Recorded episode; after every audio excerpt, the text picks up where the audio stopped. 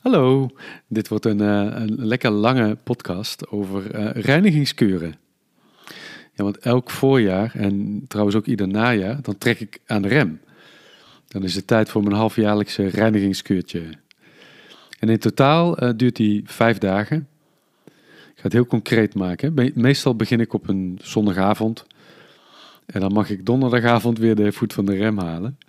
En in deze podcast wil ik graag met je delen wat mijn ervaringen zijn. Gewoon wat, ook wat do's en don'ts op een rijtje zetten. Goed, uh, eens even op een rijtje zetten. Waar onderwerp ik mezelf allemaal aan? Nou, er zijn drie dingen. Een soepvaste kuur, een leverreiniging en één of meer darmspoelingen. Eerst bespreek ik dat soepvaste. Dat is mijn versie van wat heet het Fasting Mimicking Diet. Een vertaling daarvan, met een knipoog zou kunnen zijn het, het nepvaste dieet. Mimicking betekent nabootsing. En je voeding bij tijd en wijle matigen is een goed idee. Daar is het genetisch systeem, je lichaam, is daarop gebouwd. De tijden van schaarste kwamen vroeger natuurlijk veel vaker voor. En in ons deel van de wereld is dat voor de meeste mensen de ver van je bedshow tegenwoordig. Als er schaarste heerst, bijvoorbeeld tijdens een vaste kuurtje, dan gaat het lichaam op zoek naar energie in zichzelf. Concreet betekent dat dat het lichaam energie uit vet gaat halen, waar het dat normaal gesproken uit koolhydraten doet. En dat er hergebruik, dit is ook een belangrijke, dat er hergebruik van cellen op gang komt, waardoor er eiwitten beschikbaar komen. En die omslag van de koolhydraathuishouding naar, de vet, naar vetgebruik, daar heb je waarschijnlijk al eens van gehoord, dat brengt je lichaam in ketonische toestand. Even, even denken hoe dat ook alweer zit. Als je, als je geen koolhydraten eet, dan haalt je lichaam vervangende voeding uit vetten. En daarbij komen ketonen vrij. En ketonen zijn zuren die volgens mij in de lever gemaakt worden. En die zuren kan het lichaam dan weer gebruiken als brandstof. Nou, die ketonen die leveren uh, per gram zelfs bijna twee keer zoveel energie op als koolhydraten dat doen. Maar volgens mij, mijn inziens, is langdurige ketose geen goed idee. Daar is je lichaam niet op gebouwd. Maar juist die omslag, waarbij je lichaam van de ene energiebron overgaat naar de andere, dat is heel goed voor je stofwisseling, je celhuishouding, je immuunsysteem enzovoort. Als er niet voortdurend aanbod van voeding is, dan kan het lichaam dus slimmer en sterker worden. En omdat het niet steeds bezig is om te verwerken wat je erin gooit, kan het ook onderhoud plegen een achterstallig onderhoud plegen. Dat fasting mimicking diet, dat komt uit de koker van ene Dr. Longo, dat is een Italiaan. Hij heeft dat heel netjes uh, wetenschappelijk verantwoord aangepakt en daarna slim gecommercialiseerd. Als je dit googelt, dan vind je dus rapporten van wetenschappelijk opgezette onderzoeken, waarbij hij dat dieet in verschillende varianten toepast op muizen in laboratoria. En je vindt ook websites waarbij je pakketten met poedertjes en repen kan bestellen een poging om de wetenschappelijke beginselen van de aanpak in bijna letterlijk hapklare brokken te verpakken en te verkopen. Nou, nu dus meteen even een dikke vette disclaimer. Ik ben geen arts en ik geef geen medische adviezen. Niets van wat ik in de podcast zeg is een advies voor jouw lichaam of jouw situatie. Dat zeg ik even specifiek, omdat het echt per persoon verschillend is als het gaat om hoe vaak en hoe lang je deze aanpak kan toepassen op jezelf. Die dokter Longo, die raadt bijvoorbeeld aan om als je kanker hebt of bijna kanker hebt, om dan maandelijks meerdere dagen zijn formules toe te passen. Het is als een vrijwillig uithongeren van je lichaam, zodat er een crisis ontstaat. Die, die ketose gaat aan, nieuwe stamcellen worden aangemaakt en die kunnen worden ingezet waar nodig. En oude cellen die worden versneld opgeruimd. Nou, dat doe je door de hoeveelheden eiwitten, de proteïne, en de hoeveelheid koolhydraten flink te beperken.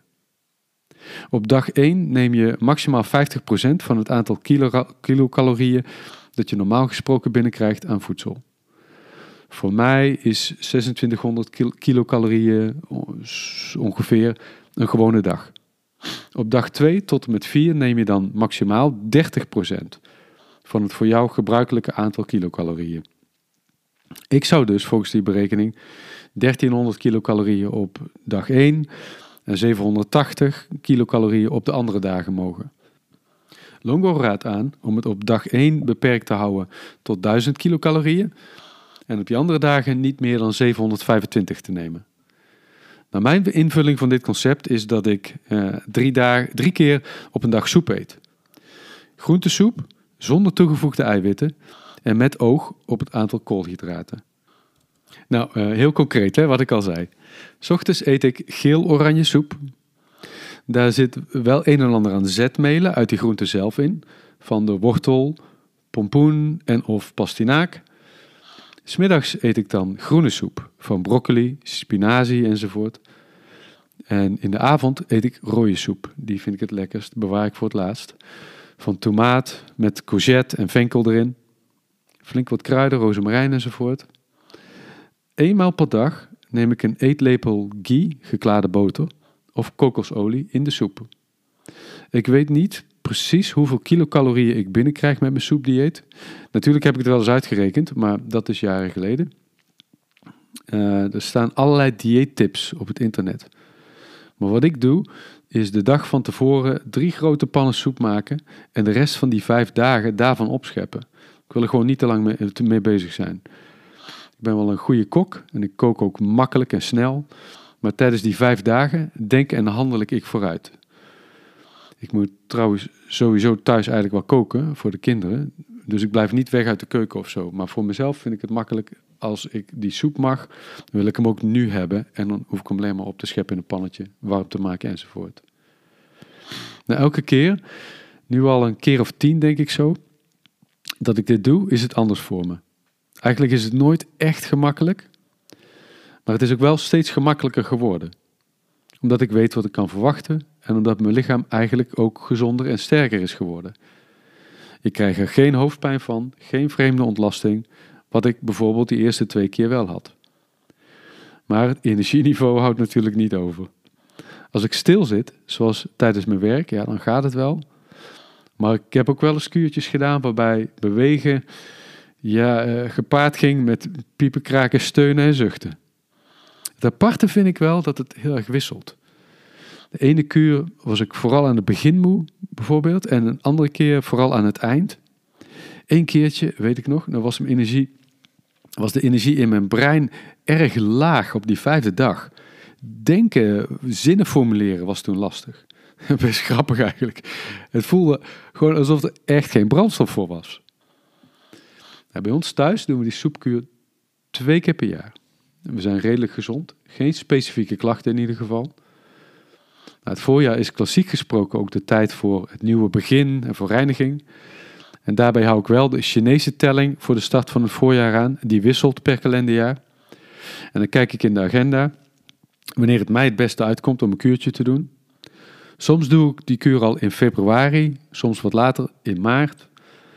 Uh, eerder of later voelt voor mij niet fijn. Uh, te vroeg, dan is het nog te koud. En ja, te laat, dan is het voorjaar al goed en wel begonnen. En dan voelt het een beetje alsof ik de trein gemist heb als ik hem te laat zou inplannen. En het najaar, dan doe ik de vijfdaagse soepkuur ergens tussen half september en eind oktober. Waar ik wel op probeer te letten, is dat de kuur valt in de periode van afnemende maan. Dat is meestal net wat makkelijker. Nou ja, er zijn dus zoveel factoren die van invloed zijn, dat je er niet je hele ervaring aan kan ophangen welke maandstand dat het is dat je ermee bezig bent, maar het zal helpen. Oké, uh, aspect 2.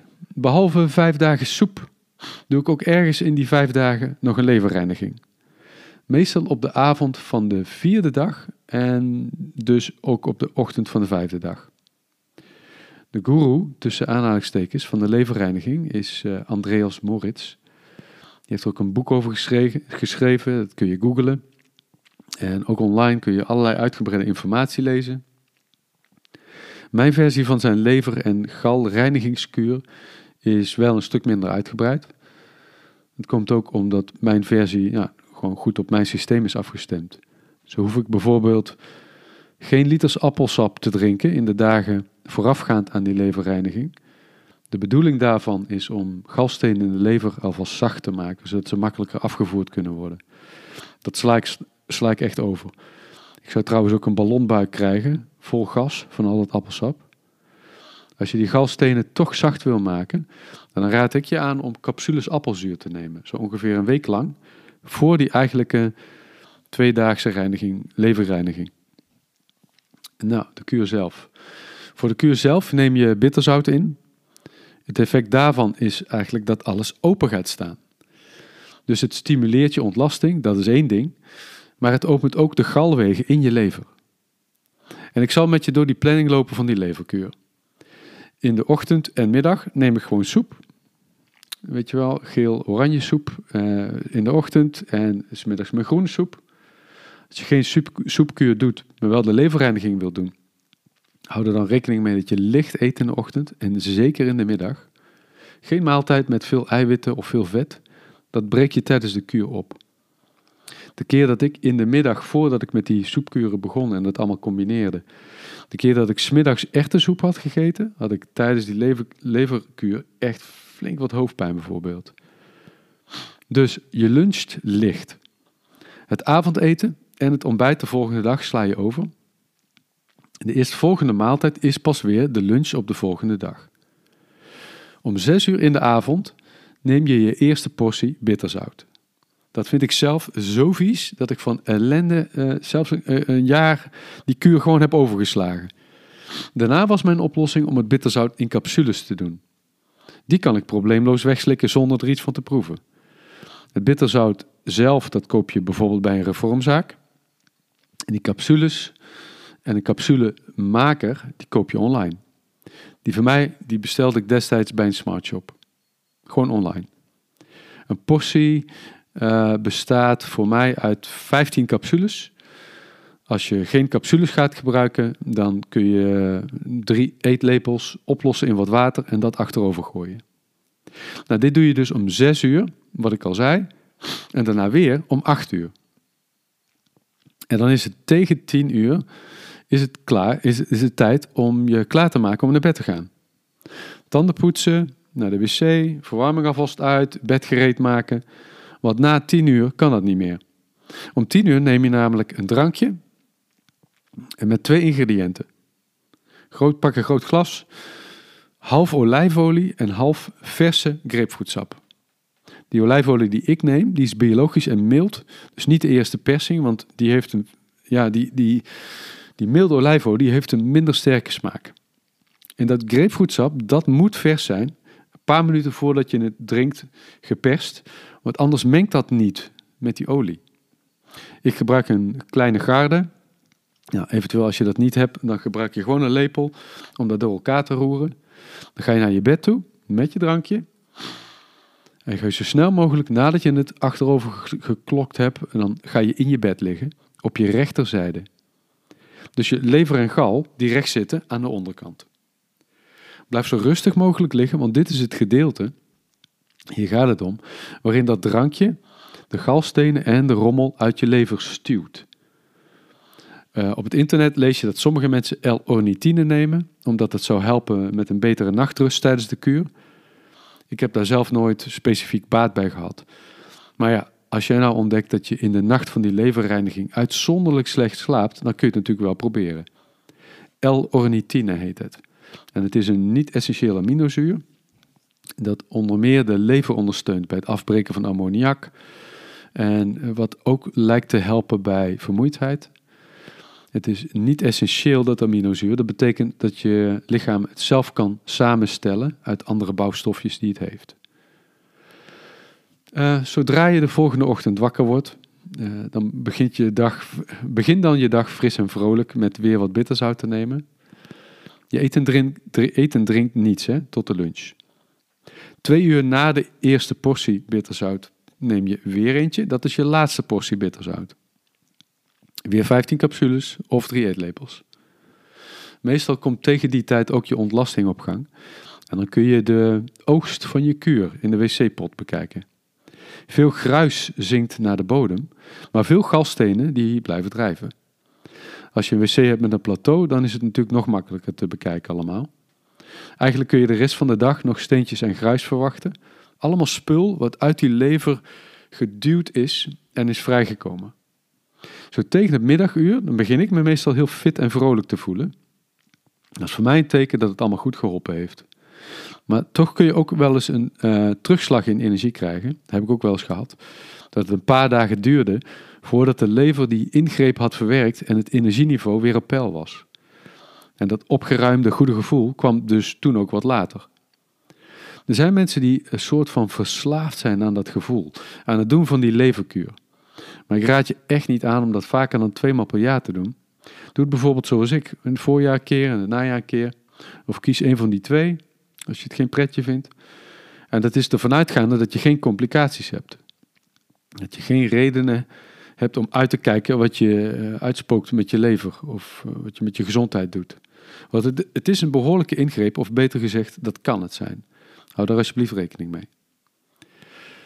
Het laatste stuk, het laatste van die drie delen van mijn kuur, dat is de darmspoeling. Ja, daarin wissel ik een beetje. Afhankelijk van hoeveel ik denk nodig te hebben aan reiniging en afhankelijk van hoe ik in mijn energie zit. Als ik het gevoel heb dat ik juist in de darmen wil schoonmaken, dan kan ik behalve een afspraak met de hydrocolontherapeut ook zelf darmspoelingen doen. Thuis. Als ik echter het gevoel heb dat te veel darmspoelingen mijn energie, ja, eh, waarmee ik door de week moet, uh, opgebruikt wordt, dan kan het ook zijn dat ik alleen maar naar die hydrocolonafspraak ga en verder zelf geen darmspoelingen doe. Een hydrocolontherapeut die heeft een apparaat. Dat is een enorme kast. Nou goed, je gaat daarheen, uh, je krijgt de slang in je anus en dan wordt de kraan aangezet. Zeker als je lucht in je darmen hebt, dan kan dat echt een onprettig gevoel van druk op je onderbuik geven. Als je dan aangeeft dat het genoeg of te veel is, dan wordt die kraan dichtgedraaid en dan komt het water er weer uit. Je kunt dat dan ook in dat apparaat voorbij zien drijven. Met de resten ontlasting en als het goed is, ook allerlei aangekoekt materiaal dat die darmen zelf anders moeilijk of misschien wel niet zouden kunnen loskrijgen.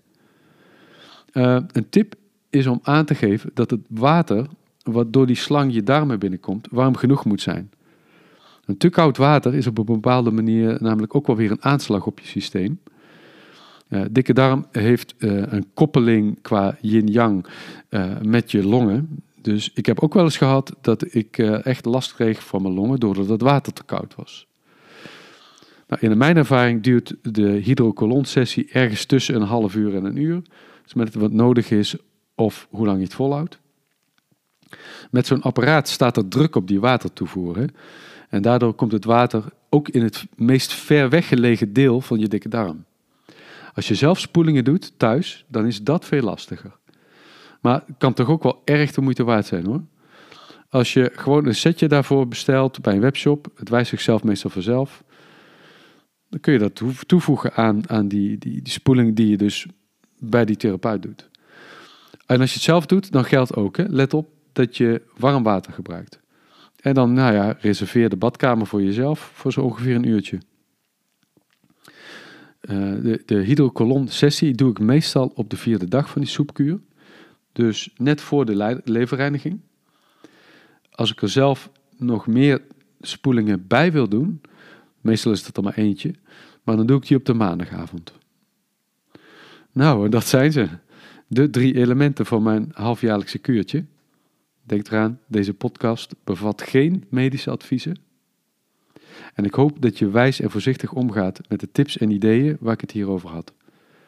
En als je cliënt bent in de therapiestudio, dan is het altijd raadzaam om het even ter sprake te brengen wat je allemaal van plan bent wat kuren betreft.